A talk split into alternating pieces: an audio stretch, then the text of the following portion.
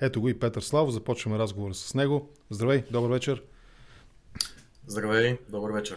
А, благодаря ти, че прия поканата ми за този разговор. Наистина разтреса се държавата, не само и не единствено заради искането на госпожа Габриел, нейната заявка, че като стане министър-председател, заедно с тогава, а и днес все още неясния, неясния нейн проекто министър на правосъдието, ще внесат искане за оставка. И оттам, като се започнаха искания за оставки, прокурори се дават на прокурори, въобще разтрес се държавата наистина. Има ли перспектива да се успокоят нещата според теб? Струва ми се, че преди да се успокоят, трябва още доста така да се пораздвижат. Така че не очаквам лично аз успокояване в близките дни. А, даже си мисля, че нито госпожа Габриел, нито нейните съпартийци са предполагали ефекта, който ще има до някъде от нейните думи изречени в понеделник за искането, потенциалното искане на оставката или отстраняването, ако сме точни на главния прокурор, от бъдещия евентуален министр на правосъдието, но виждаме с каква скоро се развиха събитията и колко силен е ефекта на доминото който, по който така по всичко изглежда, че той скоро няма да спре. Така че по-скоро моята прогноза е, че ще има още турбуленции, то може би дори по-сериозни. И съдя за това най-малкото от днешните изказвания на самия Иван Гешев за достата записи, които бил разполагал на политици, магистрати и така нататък, и че има намерение една част от тях да ги оповести в едните дни. Това той ли го каза? Защото доскоро беше на, на Сарафов твърдение, че той притежава. Той, наистина аз се обърках в тези конференции, пресконференции, контра и реконтра пресконференции. Вече и Гешев каза, че притежава такива записи, така ли? Ами, признавам си, че не съм го чул лично. През медиите четох предадени негови думи, така че е да. възможно да не е точно, но предвид, че вече изтече един запис, ако не и повече, в които са намесени тези лица, най-малкото имената им се споменават, пък мисля, че и самия Сарафов участваше в въпросния запис. Предполагам, че има още доста и много е вероятно да ги видим съвсем скоро. Или Това... по-скоро да ги чуем. Повдига един интересен ретроспективен въпрос ще се върна до 20-та година, когато там специалното звено на прокуратурата влезе в президентството. Нещо, което само по себе си в нормална демокрация не е немислимо, ако става дума наистина за държавна измяна. Мисля, че в нито една развита демокрация няма да се посвенат с сериозна аргументация и достатъчно солидни доказателства и нали, улики да направят този акт, дори да арестуват високо поставен служител на неговото място, работно място, извън президента, разбира се, те са със специфичен имунитет навсякъде по света. Но тогава изтегоха едни записи, в които и самия Радев нали, потвърди, че това е неговия глас. И има хипотези свързани с това, кой всъщност е бил слушан. Дали не е бил слушан Радев, за да бъде прихванат неговия съветник, или Радев е протекал в записа, по спомен връщам нещата назад, лентата.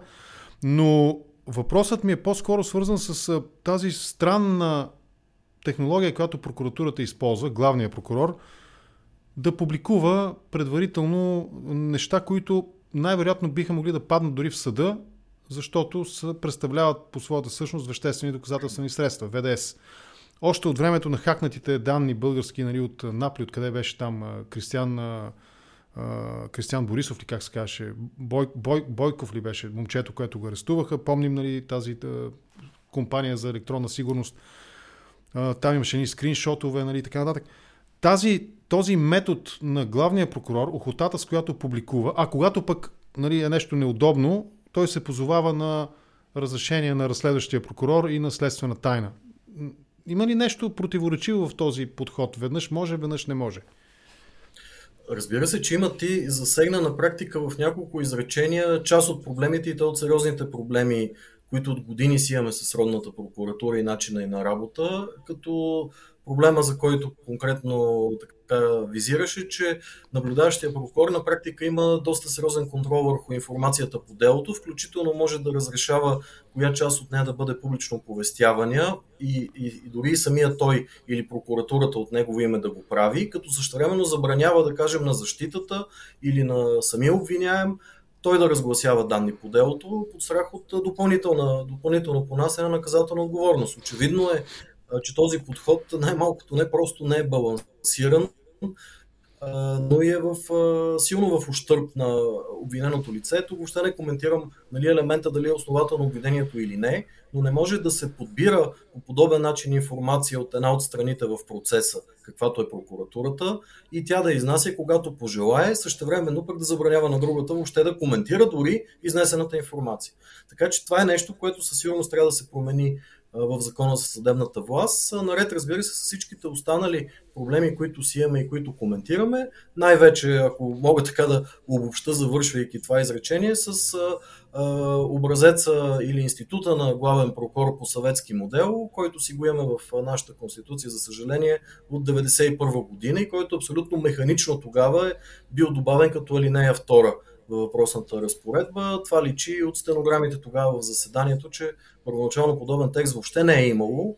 И е много интересен въпрос как се е появил, кой го е пробутал и нали, мотивите вече до голяма степен мисля, че на всички са неясни какви са били. Аз съм разговарял с а, твои колеги от инициатива Правосъдие за всеки и те се позоваха на разказ на един от участниците, уви, забравих неговото име, един от известните български юристи. А, да не сбъркам сега кой да беше. Не е професор Пенчо Пенев. Ми, няма да си спомня. Предстои, да, предстои, да ми, го, предстои да ми гостува и адвокат Емил Георгиев. С него ще го припомня този епизод, най-вероятно, ако не забравя. А, за това, че поправката, за именно, за, именно за система, какво беше методическия наблюдение и контрол и какво беше там, нали? законност и методическо ръководство върху работата на всички прокурори, да. Благодаря. Е внесено между второ и трето четене, когато не може технологично по правилник, нали, не може да се внасят такива съществени промени в а, текста на гласувания закон. Даже Какво въобще, да говорим за... въобще да. не е редно да се правят такива промени между второ и трето четене. Те се правят най-много между първо и второ или трябва да са част от първоначалния законопроект.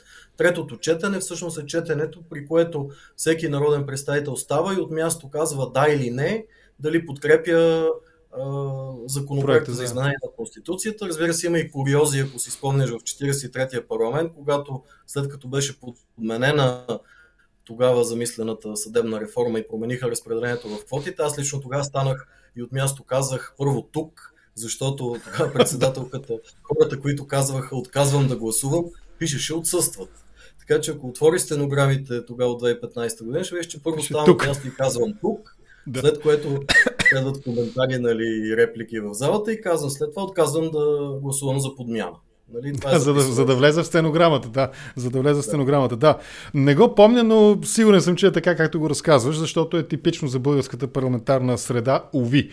А как си, как си обясняваш това, което се случи днес? То наистина е, за мен е поразяващо. Пред камерите по този начин ни оставиха а, Мария Габриел сама в небрано лозе. Борисов нещо им каза, уви, този микрофон, който снима, нали, камерата, която снима, не хваща точно неговите думи, но предполагам, че нещо от рода, аре да се махаме, аре ами, да си ходим, нали? И оставиха сама. Като хайде да вървим или нещо да вървим, нещо подобно и сякаш да. отидоха и влязоха в пленарна зала. Тоест, възможно е да си имали някакви уважителни мотиви като започващо пленарно заседание, но във всички случаи, така да го кажа, не беше никак джентълменски да оставят една дама, в случая нали, кандидат за министър-председател по този начин пред камерите сама да се оправя. То се видя, че тя доста се смути от цялата тази ситуация, така че не беше никак джентълменски. Нека така да го кажа. А самата заявка, тя наистина не беше новина в този смисъл. Новина беше, че номинация на ГЕРБ нали, за министър-председател я казва, но искането за оставка в никакъв случай не е новина. То е наследено още от времето на Цацаров. Нали? А и преди това сигурно също са искали оставките на предходните главни прокурори. Със сигурност е имало такива напрежения около всеки един от тях. Та, просто факта, че Габриел произнесе това и каза аз с моя бъдещ правосъден министр ще поискаме отстраняване на Гешев от поста за, нали, за уронване на съдебната система. А, с какво, с какво тя е, беше толкова експлозивна, че наистина предизвика тази, ти го нарече турбулен, турбуленция, аз го наричам нали, клатушкане по върховете.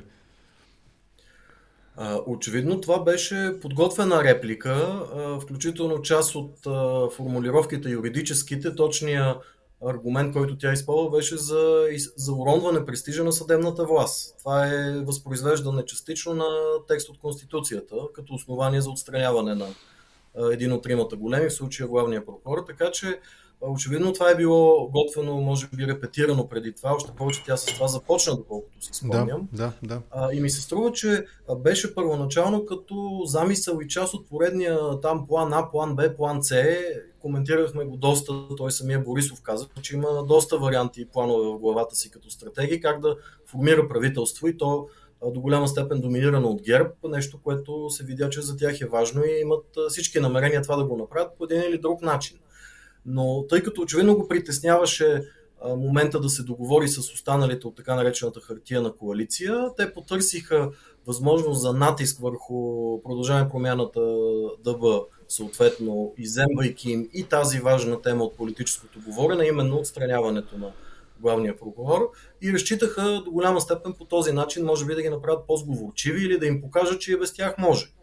Въпросът е обаче, че въпросния юнак се запъна, каза, нали, видяхме оставката. Между другото, за първи път най-после разбрах какво значи онази велика реплика на времето от онзи министър на правосъдието, че са им обърнати файловете. Не знам дали обърна внимание, но първоначално оставката се държеше надолу с главата. Да, след което беше скъсано. Нека, нека да го дадем това на сценична треска. Какво си имали предвид с обърнатите файлове? Това в рамките на шегата, разбира се. Нека, да, аз това казвам да го дадем на... Започна, започна всичко това, което се случи последните дни. Да. да го дадем това на сценична треска, защото аз нямам съмнение, че това е обмислено действие, даже може би по някакъв начин, ако не е репетирано физически, то е репетирано в главата ни. Това ми е оставката. Това е химикалката, драмат, нали, драматизъм, паузи. Драматизъм. А, нали, може да чуеш комар, ако бръмне в а, залата, нали, ще го чуеш. Нали, да, да го дадем все пак на сценична треска у главния прокурор. Знаеш ли какво Но... ми хрумва? Между другото, може да. би ще е интересен, ако поканеш за коментар някой психолог, който да коментира всичките тези действия, защото Само а, нека... видимо беше изнервен. Ако може да не е Светеслава, Светеслава Гълъбова. А пък а пък акта, че е накъсана толкова дребни къщета, да, според да. мен е, нали, от гледна точка на психологията показва много за моментното му състояние на духа и въобще могат да се направят много интересни изводи, каквито очевидно ние с тебе не можем да направим, но си личеше, че нали, не просто я хване и я скъса на две, а е накъсана дребни къщата и след това е хвърли пред бюрото демонстративно на земята. Нали? Беше наистина много драматично и много интересно, но това наистина като че ли не е наша тема. Но знаеш ли, аз друго бих казал. Очаквах, очаквах да чупи химикалката. Ема не, той нищо не беше подписал с нея, за да... да, за да е чупи, това, да. което скъса, беше на практика неподписано, така че ням, нямаше причина да, да го отнася и нещастната химикалка.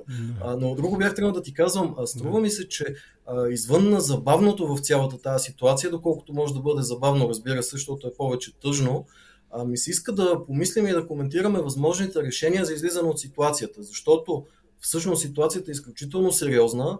А, виждаме, че цели институции на практика в момента се впрягат в тази междуличностна битка, която почва между Сарафов, Гешев, там този заместника на заместника и така нататък.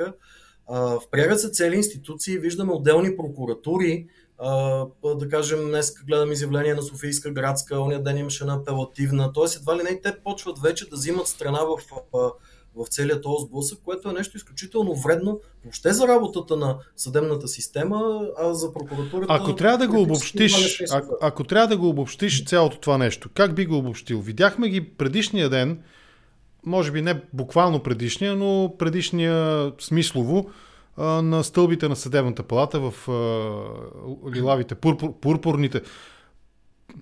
Няма да говоря за историческото значение на пурпурния свят, връщайки се назад до Рим, примерно, но знаем всички ни пурпурния, стоеността на пурпурния свят, всичките бяха строени там. Даже видяхме така набити близки кадри на някои от прокурорите. Изведнъж част от тези хора, които преди това нали, гръмки декларации четоха в подкрепа, поискаха неговата оставка във Висшия съдебен съвет. Започна се наистина едни брифинги, контрабрифинги и пресконференции и какво ли не. Обобщия в някои изречения тази ситуация. Какво наблюдаваме ние от гледна точка на един юрист? Ти си всеки ден до прокурорите в съда, нали? Какво виждаш ти?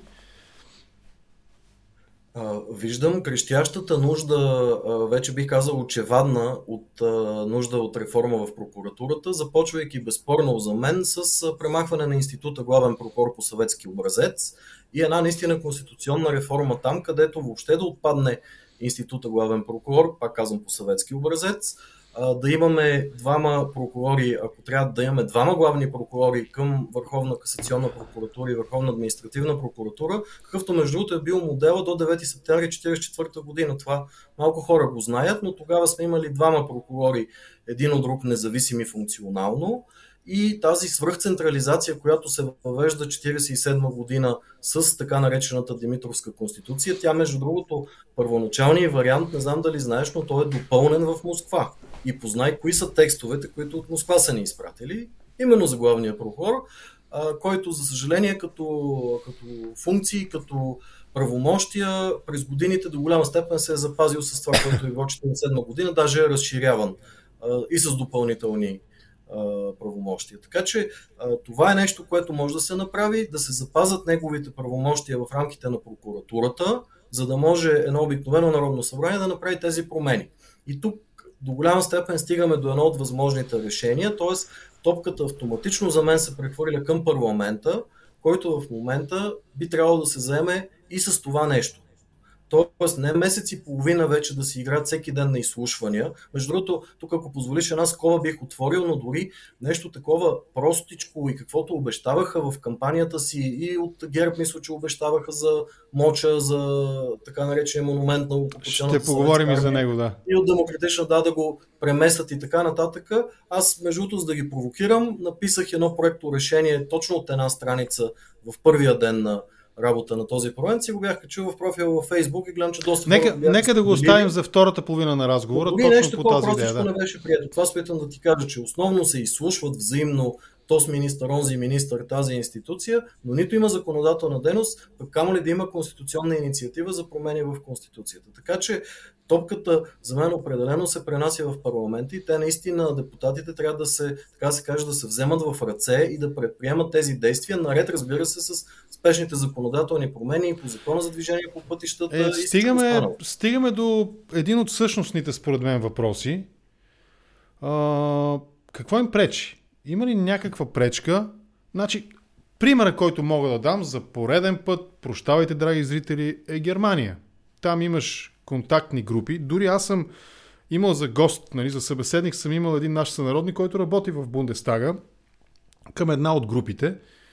И той самия разказа, че участвал в преговорния процес. Тоест, едни хора преговарят, през това време народното представителство си върши работата, работи по законите, нали, нещата, които са актуални и необходими за нормалното функциониране на държавата. Та, има ли някаква пречка по същество депутатите да започнат работа, независимо от и паралелно с преговорите, които трябва да се водят? Защото и на мен ми се струва, че освен госпожа Белобрадова да чете декларации за Гоце, Гоце Делчев нали, от парламентарната трибуна, а, нищо друго съществено не се случва в българския парламент. Или пък съм прекалено критичен, не знам. Аз мисля, че трябва да сме критични, защото, пак казвам, месец и половина след началото на това Народно събрание, до момента законодателната дейност, която той е свършил, граничи с нулата, за да не кажа нула, нали, от така от добро възпитание. А, така че... Колегиално, от колегиално отношение. Никакъв, никакъв проблем няма това, което казваш. Паралелно да върват преговори за съставяне на правителство, контактни групи, там каквото искат да правят в тази част и също време да върви и законодателната дейност, основна дейност на един парламент в една парламентарна република, Включително да не забравяме много важната тема за избора на Виш съдебен съвет, чието мандат отдавна е изтекал. И в и инспектората. момента ситуация едва ли не да чакаме Висшия съдебен съвет, който избра на времето Гешев и неговите заместници, да очакваме същите хора сега да решат проблема. Еми, няма как да стане. Просто няма как да стане. Така че това е другото много важно нещо, с което трябва да се вземат незабавно депутатите, т.е. стартиране на процедура, ама процедура, нали като процедура, не, не като мимикрия, както 2017 си избраха тогава в оная партийна, партиен пазарлък тип и Дурма, ако си спомняш, защото в нея тогава и БСП участваха, и Атака участваха, и ДПС участваха, и ГЕРБ участваха, и кой ли там патриоти, патриоти, всякакви участваха, и всеки получи, така да се каже, някаква квота във Висшия съдебен съвет от парламентарната квота на практика и бяха на избрани хора от всички партии, които сега те естествено не познават. Нали? Ако ги питаш сега, никого, никой никого не познавайте, дори не знаят как са попаднали, може би, тия хора във Висшия съдебен съвет, ама ние помним. Така че това, което казваме, че коректното в момента е наистина процедурата да бъде състезателна, открита, прозрачна, публична и може би най-доброто, което могат да направят народните представители, а, така дет се казва отново като някакъв вид джентълменско споразумение, ако искат, е да поканат авторитетните обществени организации, като примерно Съюза на юристите, като Съюза на съдиите, като Висшия адвокатски съвет и така нататък, да им предложат кандидатури за бъдещия Висш съдебен съвет, които депутатите да гласуват. Тоест не самите депутати да си номинират хора, често хора, които никой не познава, или най-малкото самите депутати им бъркат имената ако си спомнеш 2017 как имаше конфузни ситуации, а тези обществени организации да предложат определен набор кандидати, да се проведе една състезателна процедура и наистина да изберат най-добрите. Или да ги отхвърлят, ако считат, че не са достойни. Но не сами да си номинират и да си ги избират след това и после да казват, ама ние тях не ги познаваме един вид и те, откакто са във Висшия съдебен съвет, са си тотално независими и затова нямаме никакво отношение към какво правят там. Тоест, трябва да се носи и отговорност. Обаче тези, тези джентълменски споразумения, те доколко са м- адекватни от гледна точка на парламентаризма. Нали? Макар и не пълен мандат, доколко се спомням, нали, когато ти беше в парламент, това не беше пълен мандат, 43-то Народно събрание. Две доколко години, наистина, да, не беше. Да, доколко наистина са адекватни от гледна точка на парламентаризма, парламентаризма тези джентълменски споразумения, защото благодарение на тях, например, ние имаме за председател на правната комисия, господин Стойо Стоев. Не коментирам по никакъв начин неговите професионални умения. Напълно възможно той да е изключително компетентен юрист, но все пак в моменталната критика към него, която така в публично пространство излезе, е, че неговият опит е две години в кантората на своя баща и още две години, какво беше там, нещо свързано с парламента, да, предходните парламенти, нещо от рода. Тоест, напълно възможно е и основателно да имаме така, доза скепсис по отношение на това, доколко толкова тежка нали, комисия парламентарна, една от най-значимите и важните, нали, правната комисия, може да бъде оглавена от един, с уважение го казвам, новобранец в бранша. Във всички случаи ще му бъде изключително трудно, защото за да се ръководи правна комисия, знаеш, аз бях член на правна комисия в 43-я парламент, да. това е може би най-натоварената комисия а, в едно народно събрание. А, заседавахме често и до 10, 12, 24 часа, тъй до малките часове на нощта сме заседавали там по изборния кодекс, като приемахме дистанционното електронно гласуване. На правна комисия често участват представители, като почнете от Върховен съд, Конституционен съд, Виж съдебен съд. Тоест изключително, така да се каже, тежки авторитети, с които ти трябва да си в състояние не просто да влезеш в спори да аргументираш дадена позиция, но да ръководиш заседанието и когато примерно ти дойде, да кажем, главния прокурор с четиримата си заместници и всеки един от тях говори по един час общи приказки, за да похарчи времето на правна комисия и да не може да се гледа законопроекта, примерно за така, така наречен законопроект на Крум Зарков по отношение на отговорността на главния прокурор, ти да се намесиш да ги прекъснеш и да кажеш, извиняйте, госпожи и господа, но вие представлявате примерно прокуратурата и за това един от вас да се изкаже в рамките на 15 минути. Какво е това 4 часа да ви слушаме едно и също, нали? Така че това, това нали, даваме си сметка, че а, първо не всеки, както се казва, да ме извиняваш за израза, има топки да го направи и второто трябва да имаш съответната тежест, за да можеш да го направиш. Нали? Това наистина а, и останалите депутати да не реагират а, по неадекватен начин и да се стигне до някакъв скандал, ами да може да се дисциплинира ситуацията и да върви работата на комисията, че тя просто ще блокира, ще върват едни постоянни скандали, прекъсвания, най-вероятно и падане на кворум и подобни неща и нищо няма да свърши. Така че аз между другото имам до някъде добри впечатления от господин Стоев, не го познавам лично, но ми направи добро впечатление, когато в миналия парламент се опитваха да защитават или по-скоро се противопоставяха на безумията за изборния кодекс. И включително в малките часове на нощта беше активен, стоеше в правна комисия като член, опонираше, включително част от предложенията, които бяхме изпратили с мои колеги от Сдружение Гражданска платформа за реформи в избирателната система. Те ги бяха припознали, ги бяха внесли и изключително така пламенно ги защитах, като например да отпадне тази защита на водачите на листи. Т.е. да се борят за водача на листата преференциите които, всъщност бюлетините, които са без преференция за дадената политическа формация. Знаеш, те се борят по право за водача на листата, плюс неговия личен преференциален вод и затова практически той се води защитен и никога, никога не бива изместен, независимо, че някой следващ може да има пет пъти повече преференции от него. Но въпросът ми беше... Неща, той беше внесъл и защитаваше и направи добро впечатление. Но дали ще се справи с ръководена направена комисия е нещо съвсем, съвсем различно.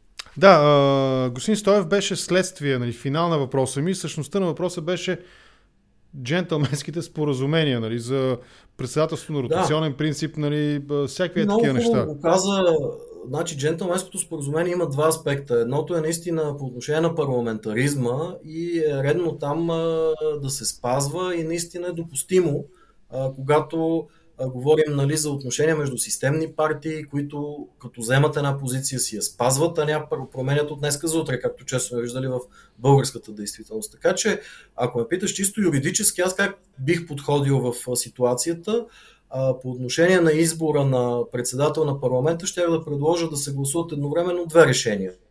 Едното за господин Желясков да бъде председател примерно там от 15 април до 30 юни и следващото решение, което да каже, че от 1 юли до 30 септември председател е Никола Минчев.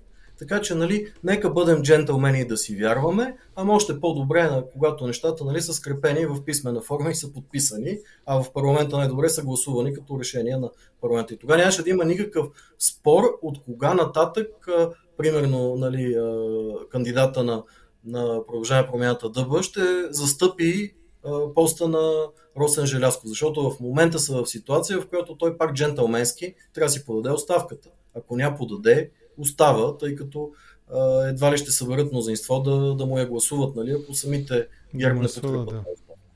да, може би ще видим. Видяхме, също видяхме, ако позволиш още едно изречение, да, колко много се забави въобще работата на парламентарните, тя практически днес едва ли не започва тази работа на парламентарните комисии, просто защото не им се избираше умишлено ръководство. Предполагам, че това е било част от пазарлъка и от а, така, средствата за натиск върху ППДБ от страна на ГЕРБ за подкрепа на първия мандат. Тоест им е казано, докато не дадете яснота, ще ни подкрепите ли, нали? не избираме никакви председатели на комисии, никакви комисии не се конституират, нали, стоиме в тази патова ситуация и нищо не се случва от всичките важни законопроекти, дето сте обещавали, нали, че ще бъдат прияти. Така че два днеска реално избраха господин Стоев. Това стана и то, това е един от многото председатели на, на комисии, като излязоха с това а, така, нали, малко езуитско решение, че председателя Росен Желясков може да, да свиква комисиите и те да заседават и без председатели, да, като се да. ръководят от а, председателите от 48-я парламент. Но това са все неща, да ти кажа така, на границата на конституционна съобразността и в един момент наистина почват да прекаляват с експериментите ми се струва. От друга страна, ако останем още малко на тези джентълменски споразумения, наистина струва ми се утвърдената практика в развитите демокрации, може би не е писан закон, нали, с крижал на камък написан, нали, но въпреки това лидера, партията, не лидера, победител, победилата партия, нали, тя обикновено излъчва министър-председателя. В парламента нали, нейно е местото на спикера, нали, на говорителя или на председателя на парламента, там независимо дали е нали, конгрес, гол, горна, долна камера. Нали, това са утвърдени неща. И сега изведнъж ние в България навлизаме в някакъв такъв много странен постмодерен сякаш политически период, в който доколко има смисъл изобщо от подобни оговорки и пазарлъци, и нали, на Борисов трябва да благодарим за това, че разнообразява политическия речников фолклор. Нали, мушинги, уйдурми и какви бяха там още термини, които той през годините вкарва в политическия разговор. Та подобни уйдурми или кандарми или каквото и да било там, не знам точно коя дума да използвам, доколко наистина са необходими и, и, и в крайна сметка този странен пионерски преход към някаква политически постмодернизъм, изобщо необходим ли ни е в България наистина? Аз разбирам политическите меренето на мускули, нали? За председателя на парламента, за шефовете на комисиите. Това са знакови длъжности, със сигурност, но в крайна сметка имаш една логика, която дори да не е записана като закон, това е логиката на победителя, на втория, нали, на третия. А, такава е, да, такава е парламентарната практика, както я описа. Другия въпрос е, че наистина в България в момента сме в едно състояние на изключително противопоставяне което виждам особено между първия и втория. И тук всяко тяхно действие едва ли не се гледа под лупа, като собствените привърженици, тези, които са нали, най-твърдото ядро, са склонни във всеки момент да обвинят в предателство едва ли не своята формация, за това, че е направила някаква отстъпка, пък била тя и минимална. А, така че наистина, както ти предложих този вариант, примерно за избора на Росен Желясков а, и едновременно с това прието решение за следващ период и за Никола Минчев, както беше направена заявката, че той трябва да бъде председател от страна на Продължаваме промяната Демократична България. Подобни решения има и биха могли да снижат това напрежение, като същевременно наистина най-важното за мен е да се отпуши работата на този парламент и да се използва максимално времето, с което той разполага за законодателна дейност, включително и за избор на Висш съдебен съвет. Нека припомним, че и Конституционният съд вече е с непопълнен мандат, двама конституционни съдии им изтече мандата и те напуснаха и в момента работят с 10 човека и много други органи, регулатори, КЗК, КФН и така нататък с изтекал мандат, които практически функционират в едно разкрачено положение, при което да очакваме от тях решителни действия нали, за противопоставяне на монополи, било то или подобни решителни действия, ясно, че няма как да очакваме. Така че в тази посока ясно е, че трябва да се търсят и някакви разумни компромиси. Ясно е, че може би трябва да се правят и а, някакви разумни взаимно приемливи отстъпки и да се спре с постоянното така напрягане допълнително напрежението. Още повече, че сега като че ли целият фокус е в прокуратурата и нали, всички очакват момента, в който там вече май остана само да се сбият. Нали. Аз не знам какво, какво остана от всичко, което си размениха като обиди и реплики. Само това не са направили. Сега разбира се, знаеш, предполагам, че а, прокурорите а, с оглед а, така, обществената опасност на дейността им имат право по закони на облегчен ред за придобиване на лично оръжие. Нали? Надявам се, надявам се да, да не стане и там някоя беля. Да. Това разбира се не е нещо, с което трябва да се шегуваме, но, но наистина не, не, там да има и, и около убийството на... Не какво може да направят около убийството на Колев, нали, така се казваше прокурора, достатъчно основания за разговор в тази посока имаме, тъй като подозренията са към друг прокурор главен, нали, Филчев, поне според моя да. спомен от медийните публикации по темата. Обаче, виж, има и нещо а, друго. Това беше повдигнато от участниците в разправията. Нали? Те самите направиха ретроспекция. Това мисля, че Сарафов го каза и затова се бил да, чувствал да, застрашен. Да. Пък той го бил познавал прекия си началник, с който работи от 3 години поне като прек началник, а пък и от повече. Нали? Изведнъж този проблем сега го прозря, пък преди очевидно не е имало проблем. Така че наистина прекалиха. Това е, може би, в случая най- най-адекватната позиция, тази, която днес Съюза на съдиите заяви, но най-логичното е да си подадат оставката всичките нали, замесени в този скандал и да се търси за варианта, просто да се избират нови хора, които не са на бъркани в тия кални войни. Пак, кални пак ще бит. се върнем. Карикатурата мисля, че на Команицки беше много, много добра по темата, но ще се върнем на тази тема. Още сме на парламентарно-джентълменската тема или парламентарния джентълменизъм. Сега, окей, имаме председател, дали ще го сменим, ще видим. Имаме председател на правна комисия, нали, какво ще стане, ще видим и така нататък, но един друг ребус търса решението. На един друг ребус търса решението. И то е Кирил Петков нали, каза, че няма да затвори вратата и ще се съберат и ще обсъдят дали ще открехнат тази врата. Повода за нали, тези метафори с врати, беше именно начина по който Габриел разговаря с тях. Петков беше удовлетворен от начина по който тя отговаря, а вероятно и стимул допълнителен за търсене на, от, така, от, за оставяне на открехнати врати беше и тази заявка за главния прокурор. Случи се каквото се случи с тази заявка. Видяхме, нали, следим все още и с интерес този сезон на а, така, съдебния трилър, българския съдебен трилър, съдебна реформа. Но след а, тези ясни позиции и на Гешев, и на Сарафов, а, ППДБ отказаха да а, нали, казаха, че няма да подкрепят. Обаче те очакват от ГЕРБ подкрепа за втори мандат.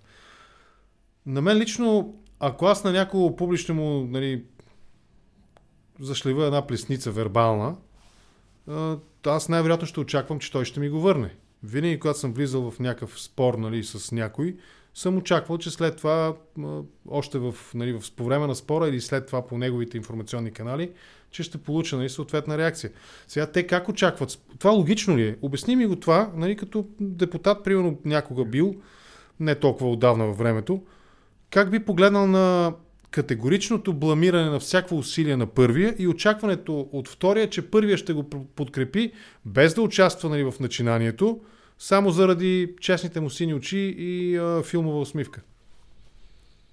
Ами това е точно продължение на това противопоставяне, за което говорихме, т.е. в никакъв случай да не изглеждат като правещи отстъпки пред противника, защото същевременно е ясно, че изборите чукат на вратата и дали ще бъдат след 2 месеца или след 5 или след 6, а така или иначе има със сигурност местни избори на есен, които са изключително важни за всички страни.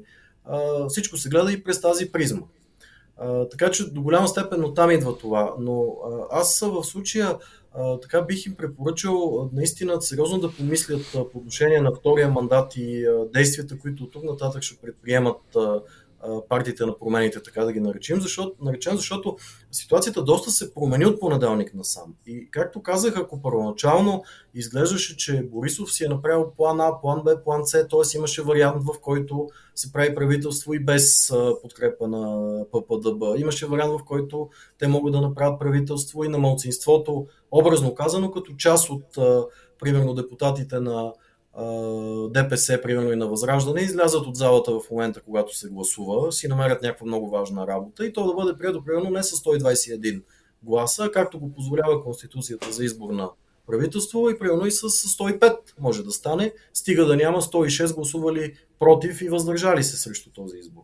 Така че много варианти бяха проиграли, но пак ми се струва, че а, ситуацията в момента коренно се промени след а, тези заявления вече на, на Гешев за ответни действия, там припомняне на Барселона Гейт, записи, които били направени, ще ли да излизат и така нататък. И в момента наистина е много интересно, ако първоначалният замисъл, поне така изглеждаше може би на Борисов е било, ако не мине с първия мандат правителство, той да предложи евентуално Мария Габриел отново да бъде кандидат за премиер с втория мандат на ППДБ, а пък всички министри да ги получат те, а, или може би нещо от този сорт, или да е вице, да кажем, вице-премьер, ако, да кажем, не се съгласат те да дадат а, премиерския пост. Сега ми изглежда като а, че може би биха били доста по-сговорчиви ГЕРБ да подкрепят въобще един кабинет само и само да има такъв, да има правителство, да продължи да съществува този парламент, за да може все пак да има някакви механизми и лостове, с които те да разполагат в тази очертаваща се Тоест... доста сериозна полева и междуинституционална битка, която се заформя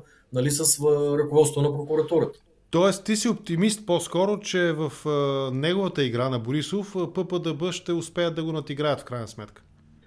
А, аз по-скоро бих бил много внимателен, ако зависеше от мен в тази ситуация, но така или иначе, тъй като други хора зависи, наистина това бих им препоръчал да си направят един много добър анализ, да се допитат до хора с парламентарен опит, включително от минали народни събрания. Даже аз бих ги върнал към добри парламентаристи още от 38-то Народно събрание, когато бяха големите кризи тогава по въобще заявката за НАТО и за Европейския да. съюз. Говоря за ОДС правителството да, тогава, да, да. от 97-2001 година, защото а, има много полезни действия, които биха могли да използват те в тази ситуация. Добре. Като, например, бих ги Ти... предупредил веднага а, за една възможна опасност и тя е, че представи си, че бъде подкрепено нали, така, джентълменски, айде пак да използваме тази дума, едно тяхно правителство, безусловно.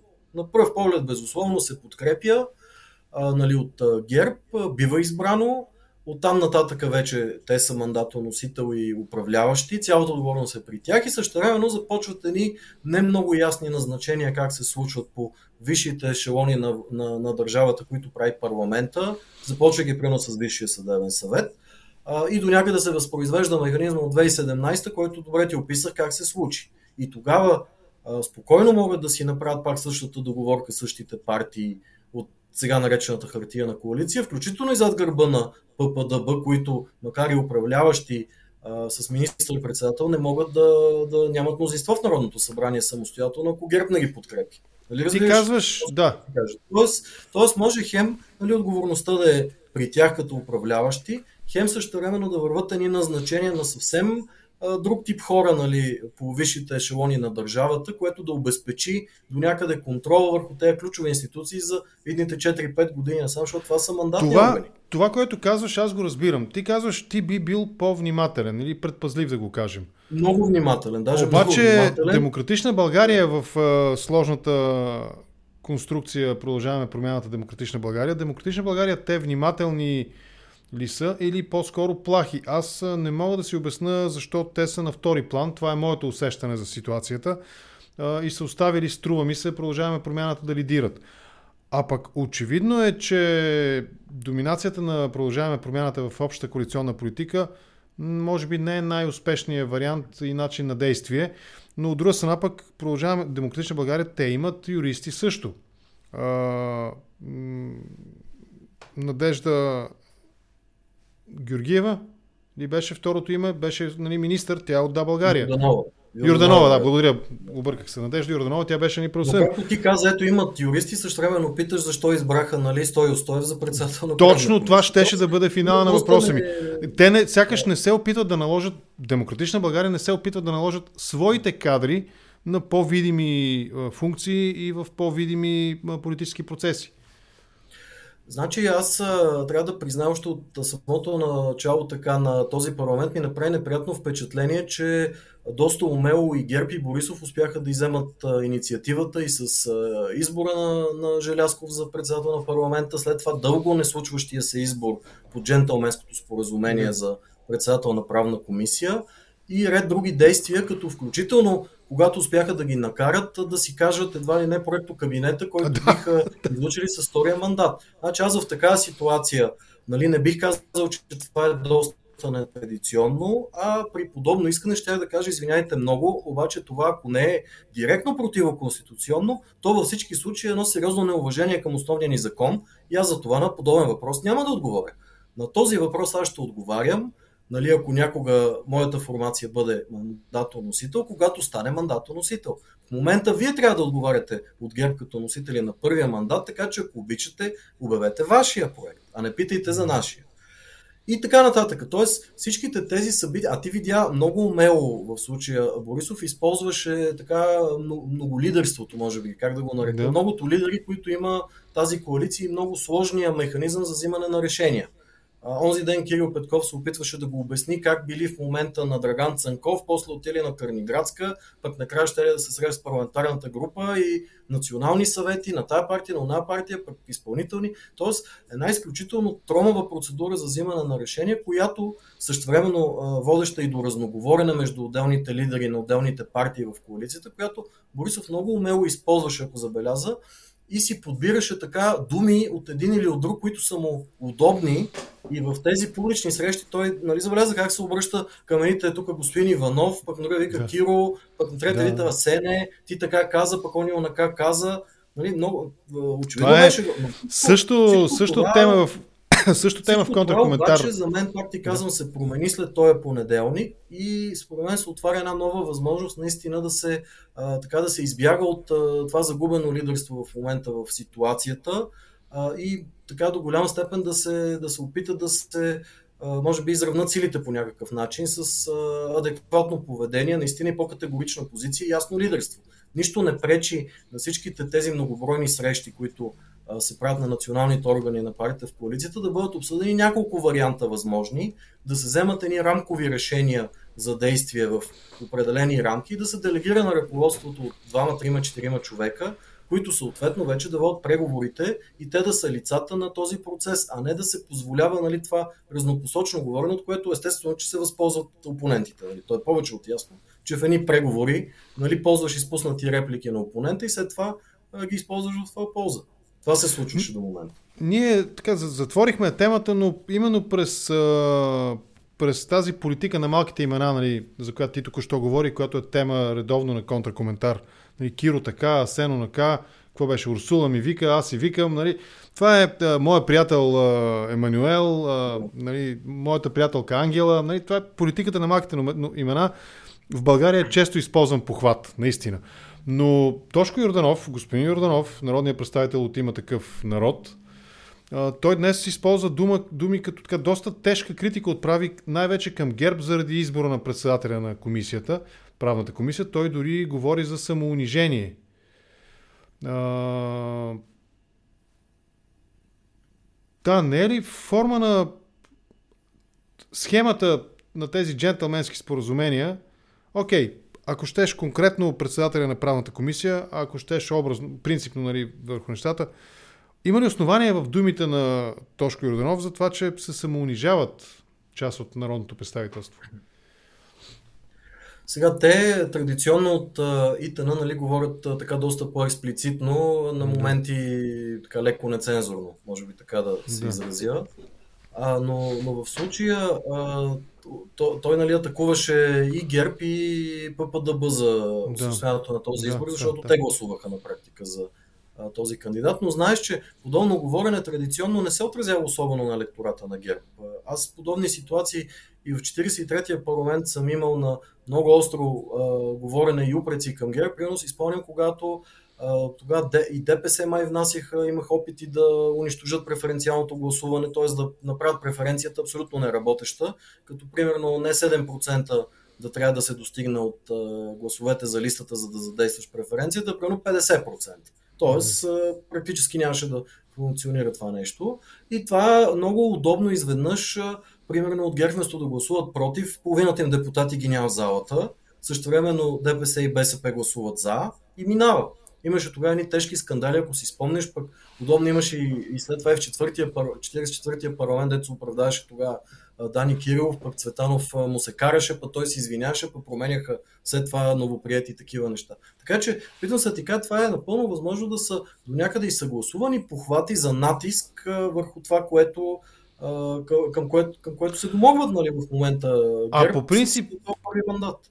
по принцип тази оценка, нали, не, не се опитвам да го превърна в другарски съд този разговор с теб, а по-скоро наистина да направим оценка съвместно за хората, които ни гледат.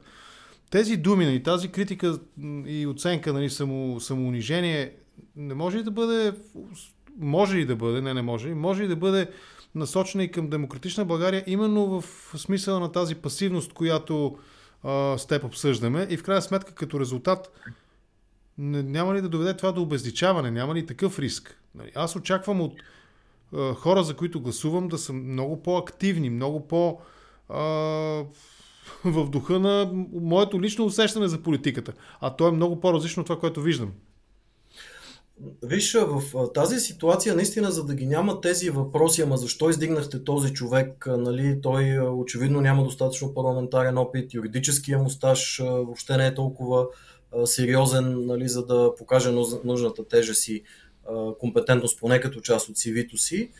За мен най-логичното беше да се направи една вътрешна процедура в рамките на ППДБ, конкурсна и да се яват няколко кандидата за поста председател на правна комисия и една нарочно излъчена комисия, примерно от 5 човека, да ги оцени, съответно да ги класира и най-добрия да бъде номиниран, съответно избран. Защото винаги съм бил радетел, знаеш, и съм посочил този подход за предварителните избори, включително и за начин за обединение на опозиционните сили, говоря в по-предишни парламенти и избори, нали, тогава срещу статуквото. И за съжаление, примерно, обединението, което направиха ПП и ДБ до голям степен на партийна основа за тези избори. Ако си спомняш тогава и аз и Методи Андреев и други колеги нали, от така наречената гражданска квота, които не са част от партиите, сме призовавали да се направи именно на база на предварителни избори, да се поканят хора, участници в протестите, да се включат на равна нога с партийните функционери и чрез има електронна система за гласуване, много отдавна разработена,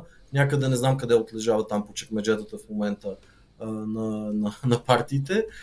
И по този начин хем да се впрегне нали, до някъде и народното недоволство и ентусиазъм, хем съответно и да се направи един по-качествен подбор, за да няма напрежение около листите. Но, за съжаление, както виждаш, не ни послушаха.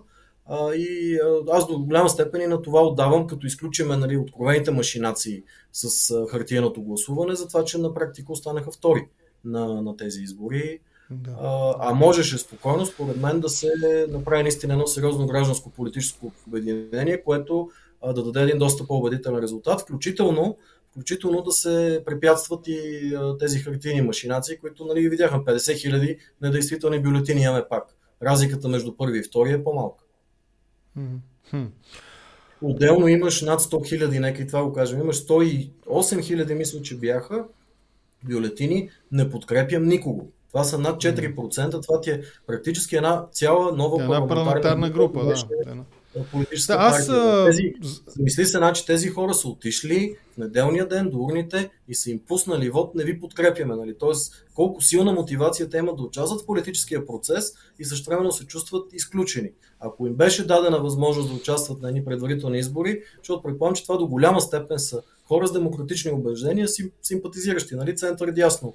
А, голяма част, вероятно, от така наречената градска среда или градска десница допускам, че и част от този вод да беше отишъл за ППДБ, сега щехме да водим съвсем други разговори. А се вижда колко е ключово в момента дали си първа политическа сила с първи мандат или втория при тебе, защото основният упрек е един вид, ако вие тук ми провалите първия мандат и съответно за втория никой не ви дава подкрепа, един вид вие сте виновни, че отиваме пак на избори. Това е една от основните опорки, които се използват, както забелязвам. Искаме се да завършим разговора с твоята рецепта за изход от тази ситуация, но преди това ще се върнем отново на прокуратурата. Ще минем покрай паметниците, известните в София. И тогава ще завършим с рецептата за изход от ситуацията. Васил Бошков, известен с прякора си черепа, обяви, че е готов да се върне в България като защитен свидетел, а негови думи пък бяха тълкувани като похвала за Гешев. Той какво ни казва от Дубай? Той ни казва нещо много интересно с тази заявка. Лично аз си мисля, че в случая даже би могло, само че не се сещам кой прокурор може да го направи това, нали, да прояви в момента характер и как да кажа, независимост с оглед това решение на Конституционния съд, че всеки прокурор на практика може по нашата конституция и съгласно закона за съдената власт да разследва включително и главния. Но ще бъде интересно, ако някой прокурор проведе с него един, една видеоконферентна връзка, един, един разпит в условията нали, на видеоконферентна връзка, какъвто, каквато възможност има по НПК и какви интересни неща той може да каже, нали, като ще бъде питан, ти хубаво искаш да дойдеш като защитен свидетел, ама за какво ще защитаваме, нали, за какво ти а, на практика ще свидетелстваш. Аз сега тук в тази видеоконферентна връзка нали, ги обясни тези неща, ги разкажи по начин, по който те да могат да бъдат ползвани евентуално в едни бъдещи съответно и следствени действия. Още по-интересно би ми било а, подобни действия по отношение на Цветан Василев, ако има, който също не веднъж е заявял, че е готов да бъде разпитан чрез видеоконферентна връзка. И именно това ръководство на прокуратурата, деца се кара взаимно, а, обясняваше преди как това било много сложно да стане, нямало как да стане и те в момента едва ли не били заети да превеждат там стоте страници от испански за Барселона Гейт и така 3 години. Да, бе, да го бяха дали на една заклета фирма за 2-3 дена ще да го преведат. Точно да. така, да. Така че а, пак опираме до запушената ситуация в момента, докато стои това ръководство на прокуратурата начало и взаимно се замерят нали, с, с кал и с каквото се замерят там. И очевидно са блокирали работата на, на този орган. А, така че а, логичното да се търси тяхната смяна, а, като не съм оптимист, че този Виж съдебен съвет може да го направи, още повече, а, както казахме, той е си изтекал мандат, т.е. може да възникне и конституционния казус, дали въобще той може да прави подобно нещо, преди че му е изтекал мандата. Тук вече имаш тълкувания и в двете посоки и можем да влезем в такава така сложна конституционна казуистика, че деца вика с месеци да не можем да излезем от нея. Затова наистина, като ме питаш за изхода, изхода е парламента, част Пред... по-скоро да стартира края. процедура в за края. ВСС да я приключи. Добре, добре. Цялата конструкция за недосегаемост на главния прокурор. Тя не е рухнали пред очите ни именно с простия факт, че Заместника му внесе сигнал срещу него, а пък първия внесе сигнал срещу своя заместник. А, след това ще поговорим и за това, нали, свързано с а, сигнал срещу а, Мария Габриел и в контекста на цялостните заявления на Гешев, нали, че има какво да каже за политиците. Но преди това тези два взаимни сигнала, нали, даване на прокурор, тази игра на думи, която се получи великолепна, заместника на главния прокурор даде главния прокурор на прокурор, а главният прокурор даде заместник на главния прокурор на, от своя страна на прокурор. Нали? Тази сложна конструкция за изговаряне. Всъщност това, извън нали, хумор, сатирата и забавата, и забавата не означава ли, че всъщност далеч не е така, че главният контрол е, прокурор, прокурор е безконтролен. Ето, може да бъде нали, сигнал срещу него даден и той нали, най-вероятно няма да остане без движение. Ами, поне до момента не сме видяли развитие по това даване на прокурор, т.е. някакви конкретни последици да, да, са, да са проистекли. Така че докато не видим конкретни процесуални действия, евентуално отстраняване от длъжност, сваляне на имунитет, повдигане на конкретни обвинения, всичко остава в сферата на пожелателното. Нали? Написан е един сигнал, който е входиран в прокуратурата и всичко е възможно да потъне в някое чекмедже, както много често са потъвали много сигнали от граждани, подавани за едно или друго нарушение или данни за престъпление и те да са, бива, да са потъвали в някое чекмедже, както чухме от, включително от разговори между тия хора, нали, по отношение на Барселона Гейт да било възобновено или пък да било прекратено, чисто субективни преценки, които а, един или друг а, виш прокурор взима, обикновено съгласувано с главния. Така че поручността на системата, пак те връщам към това, е повече от очевидна и до голяма степен безконтролността. Не случайно бяха тези думи на времето, че над главния прокурор е само Господ. В последствие чухме, че нали, той бил ръка на Бога или инструмент на Господ или какво беше там точно. Това, това не са случайни реплики, така изпуснати. Това за мен са си осъзнати думи нали, на човек, който за съжаление така е загубил а, реална връзка с действителността. Но истината е, че системата ги създава по този начин тези хора, защото виждаме, че това е системен проблем и с, може би, едно малко изключение, през годините всички главни прокурори в един момент са започвали да се държат и да говорят по този начин. Втората писта... Къде... Да. Идвали, да.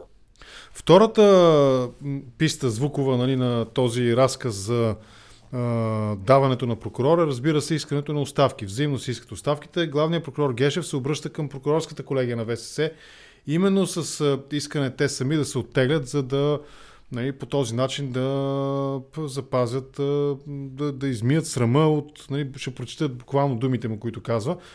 Но думите му аз прочитам и намек в посока, че ако те не направят това, той може да огласи подробности и срещу тях. Точните му думи са, за да спестите срама на прокуратурата, си направете отвод в името на българската прокуратура, на българската магистратска общност. Ще направя по-късно подробна мотивировка, защо не трябва да участвате в гласуването.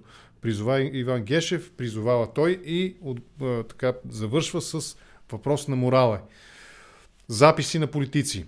А, имам какво да кажа, защо вие не трябва да гласувате нали, в Висше съдебен съвет към своите колеги прокурор, от прокурорската квота това са сериозни, нали, сериозни заявки, да го кажем така. Смяташ ли, че могат да бъдат повдигнати обвинения срещу политици? И втората част на въпроса е обращението му към своите колеги, в, неговите колеги в ВСС. Как, как, какво означава това? Заплашва ли ги?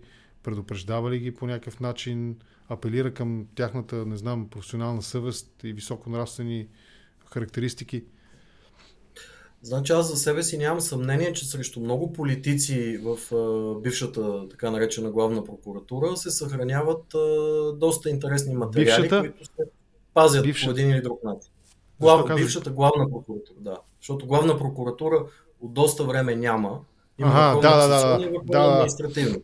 Нали? Да, да. Но доста хора се бъркат и до ден днешен викат главна прокуратура. Да, да, но това да, са методите на работа точно на главна прокуратура по съветски образец. Събираш компромати срещу този или онзи политик, особено тия, които са по-активни и може би а, така, с определени реформаторски виждания по отношение на прокуратурата и в един момент а, им показваш, че те се разполагат с подобни материали и да си опичат такава какво говорят и какво правят. Не, не мисля, че през годините този подход много се е променил, за съжаление.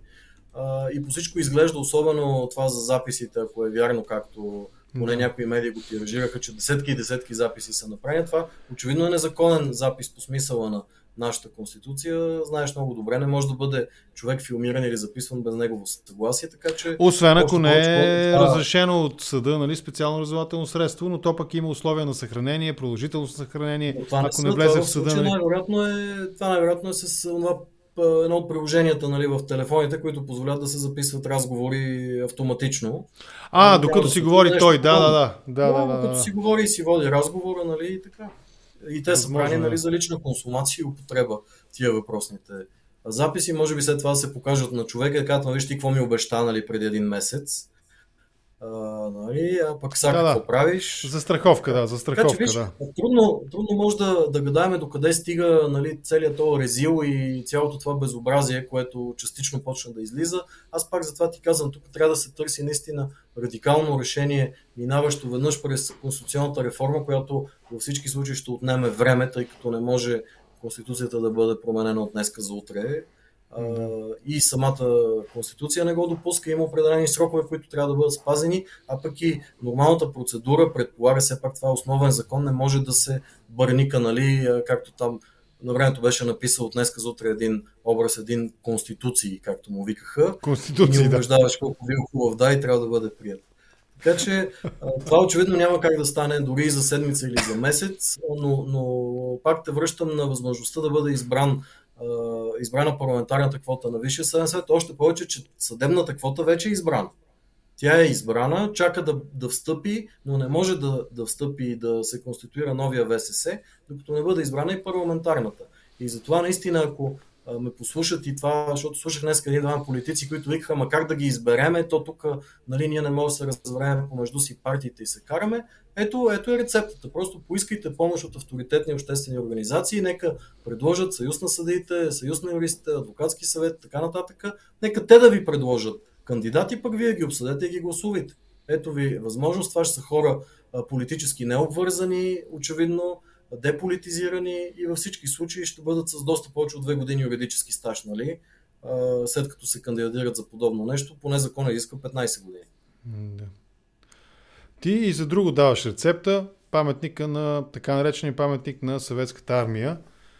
Правиме рязък завой. Аз мисля, че покрихме голяма част от въпросите около трилъра Съдебна реформа, сериала Съдебна реформа, който гледаме много интензивно сега. С, с, общо взето през няколко дена нова серия продуцират и успяват да заснемат. Но пък е интересно. Нали? Всички сме съгласни около това, че е интересно се случи. Ние е скучен живота.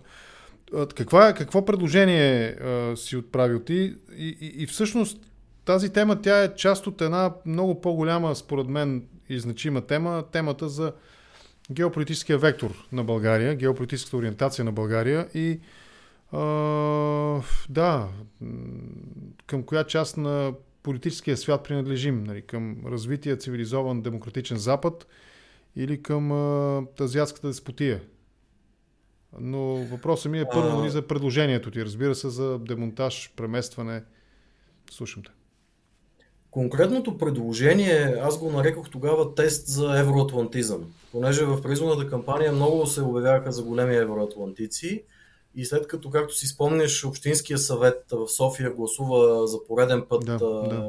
потвърдил това решение от 1992 година за преместване на въпросния монумент, като междувременно има музей на социалистическото изкуство, както всички знаем, там даже има специално място, строми се, което се пази точно за този монумент – в един от аглите, доста голямо място, където може да се пренесе целия без никакъв проблем.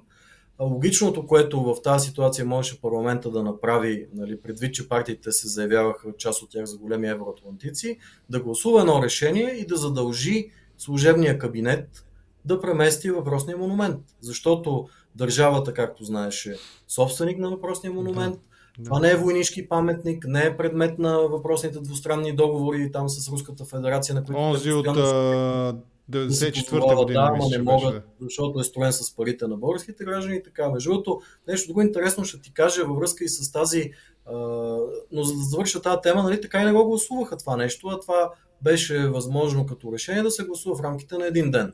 И оттам нататък топката щеше да бъде при служебния кабинет, да видим той пък дали изпълнява волята на парламента, както напоследък така доста интересни позиции го гледахме да взема и по отношение на подкрепата за Украина и за други неща, Така че това също щеше да е интересно, като част от въпросния тест за евроатлантизъм.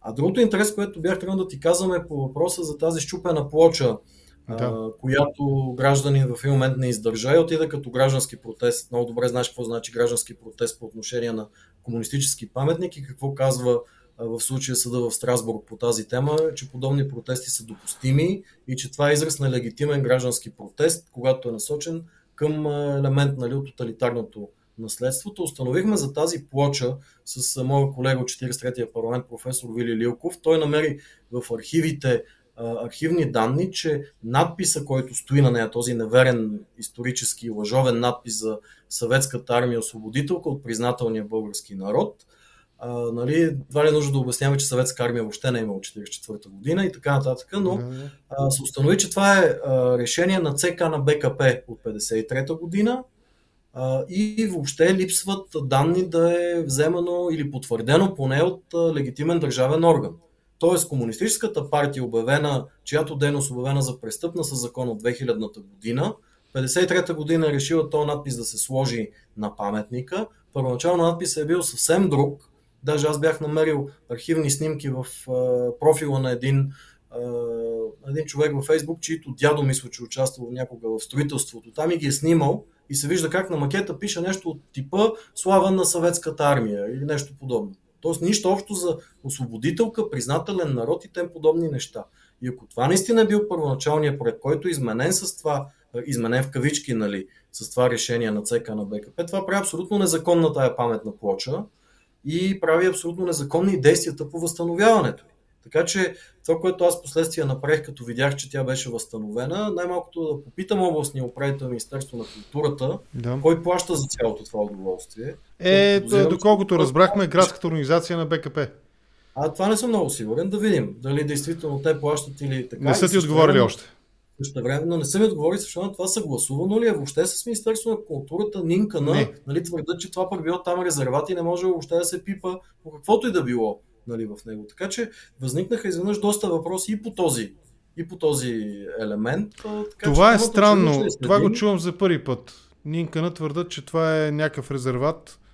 Освен резерват на тези, които ходят там и нали, да честват День Победа и какво беше още, и безсмъртен полк, не знам какъв друг резерват е, но моята информация те, е, че... Те казват за самия, за самия монумент. Те казват, че цялото пространство е обявено... О, нали, това е толкова язуитско измъкване. По Абсолютно, моето, нали, по, по нашето дело, да. Казват, да. По нашето дело така, за Позитано, точно... Беше, да. Нали, те разрешили ли са подобно нещо да се пипа там, да се възстановява, по чии проект е възстановено, нали? Като възстановяваш нещо, се предполага, че си намерил първоначалния проект, по който, по, по който то е изградено. А нашето да. подозрение е, че такъв проект въобще няма и че за да се угоди на времето на бившия първи ЦК на БКП, нали, скоропостижно са сменили надписа, абсолютно незаконно, както си даваш сметка, и са треснали тази лъжовна плоча. Така че е, сега, това са все как, които представи си... на нас. Да.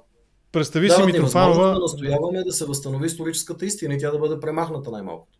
Представи си Митрофанова, примерно Весо Боришев, как би я снимал на фона на щупаната плоча. Те затова побързаха да я възстановят, за да може е, е, съветския да, посланник да дойде, съветския губернатор ни да дойде тук и да се... Но си спомням едно друго предложение там от по нейна линия. Бяха предложили половината княжеска градина да им се даде безвъзмезно за стопанисване и управление, ако си спомняш, за да пазали паметника.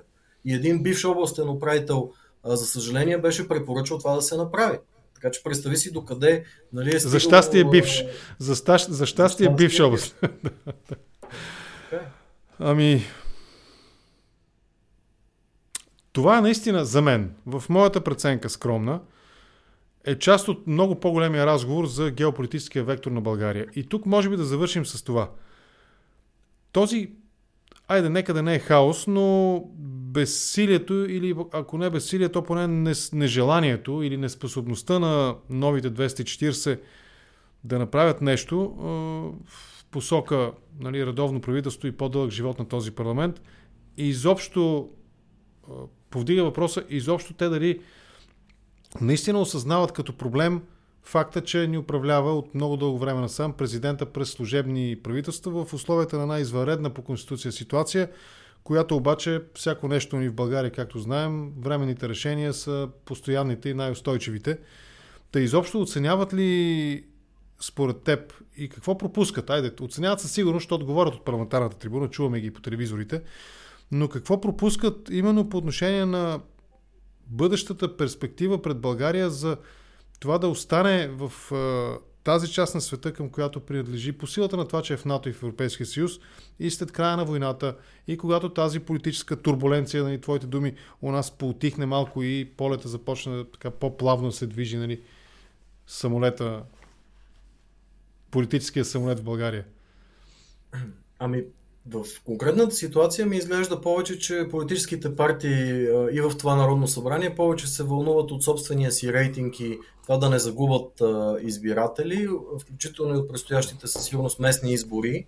А, нищо чудно да има и предсрочни парламентарни, както се очертава, и до голяма степен на това подчиняват действията си, което, което ни води до всичките тези проблеми, т.е. липса на на, на, на ясна солидарност с европейските ни партньори, често попадане в тази групата на аутсайдерите там с Орбан, нали, което бъди сигурен, че няма да го забравят останалите държави от Европейския съюз, защото то не е един или два изолирани случая, ами доста се натрупаха такива. и тук, разбира се, бих казал за пореден път добре, че сме в Европейския съюз и НАТО, поне малко от малко нали, дет се вика от кумова срама, дори и това служебно правителство се налага някакви определени действия, както на това, което ти каза за, за летище Граф Игнатиево, мисля, че беше в началото да, на да, да, днешното предаване, защото е пределно ясно, че без този ремонт и без адаптиране на летището за бъдещите изтребители, те въобще не могат да бъдат експлуатирани пълноценно. Да. И това не случайно се бавеше до сега нали, под всеки предлози, това колкото се може повече, като че ли да се отлага във времето и да, да не сме готови за пореден път а, и да има поредното отлагане на смяната на съветското въоръжение от преди 40 и повече години. И ако позволиш едно последно изречение, така мисля, че ми отива точно през юридическия прочит да завърша. А онзи ден се замислих, особено гледайки това, което се случва по върховете на прокуратурата, не е ли време Европейския съюз да помисли за един контролен механизъм, подобен на то, който има примерно в Банковия съюз и по отношение на Европейската централна банка, по отношение на другите банки, Европейската прокуратура под ръководството на госпожа Кьовеши да вземе на някакъв специален надзор родната прокуратура, докато нещата се нормализират там и тя почне да си върши работата и спре да се занимават нали, с това, което се занимават в момента. Нали, казвам го в рамките на шегата, но мисля, че показва наистина колко е сериозен проблем и колко неадекватни са действията на цялата тази върхушка на, на прокуратурата, включително а, и като авторитет на цялата съдебна власт, а, от които те са част. Ами добре, да приключим. Аз се замислих а, просто като идея, защото нали, със сигурност като юрист ще се оправиш по-добре от мен, а и професор Лилков със, със сигурност има какво да добави, но Напълно възможно е този паметник изобщо да не е озаконен и да няма никакъв проект, тъй като самата Българска комунистическа партия, доколкото аз а, знам, а, тя няма, не е била регистрирана никога и през 90-те години, през 90-та година, когато там референдуми променят името, на БСП им се налага да ползват по спомен, връщам нещата, да ползват регистрация на БРПК, нали, Българската работническа партия комунисти от 40-те години, тъй като БКП след 44-та няма реално регистрация. И БСП-то ползват, нали, пак по спомен казвам, Та напълно възможно е по този начин, нали, променяме плочата, сменяме целият този монумент, целият този градеж там да няма легитимна документална основа за съществуване. Просто тема Само за размисъл. Метна, да. мисля, че, мисля, че съм ти го казал и друг път, но това, което сме установили е, че акта за държавна собственост на монумента е от 1947 година а той е завършен 53-та година. Което за мен поне основание и питахме преди време МРРБ, а, действително този строеж законен ли е бил. За съжаление те казаха, че нищо не намират в архивите а, по отношение на него, така че въпрос остава отворен и е абсолютно резонен въпрос. Аз не разбрах. 50, 50 някой. Имаш, как имаш ти а, разрешението нали, за въвеждане в експлуатация, практически акт за държавна собственост на нещо, което не е съществувало? Да, да, да, да, да. Все едно, това е все едно сега да имам, да, да, да имам акт 16 за жилищна сграда Еди, къде си е тя, та, там да е ливада в момента. Да. Ето, виж да. това е, може би днес това го познаваме през а, онзи така забавен епизод, когато госпожа Цачева а, беше купувала имоти на изкуп. Нали? Помниш го този сюжет политически? Помниш ли го? Дето беше купила един имот, като видяла дупката, като видяла дупката нали, за основите. Един от многото апартамент гейти в България. Добре, нека да приключим тук. Наистина изключително съм ти благодарен за този разговор. Със сигурност пак ще те поканя. А, сега ще се извъртат, нали, втори мандат ще бъде връчен. Ще видим третия отново как ще го връчи президента на БСП поне математическата логика. БСП, ще да кажа. да, да. Математическата логика повелява точно това да направи той, защото неумолимо е много на нула за БСП резултата при третите мандати. Никой друг не го е получавал от президента Радев. И със сигурност в непосредствено бъдеще ще поканя отново за коментар. Петър Славов, юрист, адвокат. Благодаря. Между другото, отклонявам се за секунда. Тези обстоятелства около плочата, не знам дали се познаваш лично с този достоен мъж, който там с чука нали, изрази протест и неговия адвокат, ако има дело, не съм сигурен на каква фаза е в момента това, мисля, че ще му отползва по делото, така че ако не се познаваш, ще ви свържа нали, с, и с него и с не се неговия... Познавам, да. Да, той включително може да ползва, може да ползва и твоя опит в uh, делото, нали, в... Е, най-вероятно, най-вероятно адвоката, нали, който, доколкото знам, го представлява, нали, тя има ясна идея за какво става дума, аз и с нея съм работил. Просто отклонение малко. Т. Петър Славов, юрист, адвокат, народен представител в 43-то Народно събрание. За съжаление, връзката прекъсна с него но така не, че задочно, без да ме чува, му благодаря за участието, а и на вас, разбира се, благодаря за това, че бяхте с нас.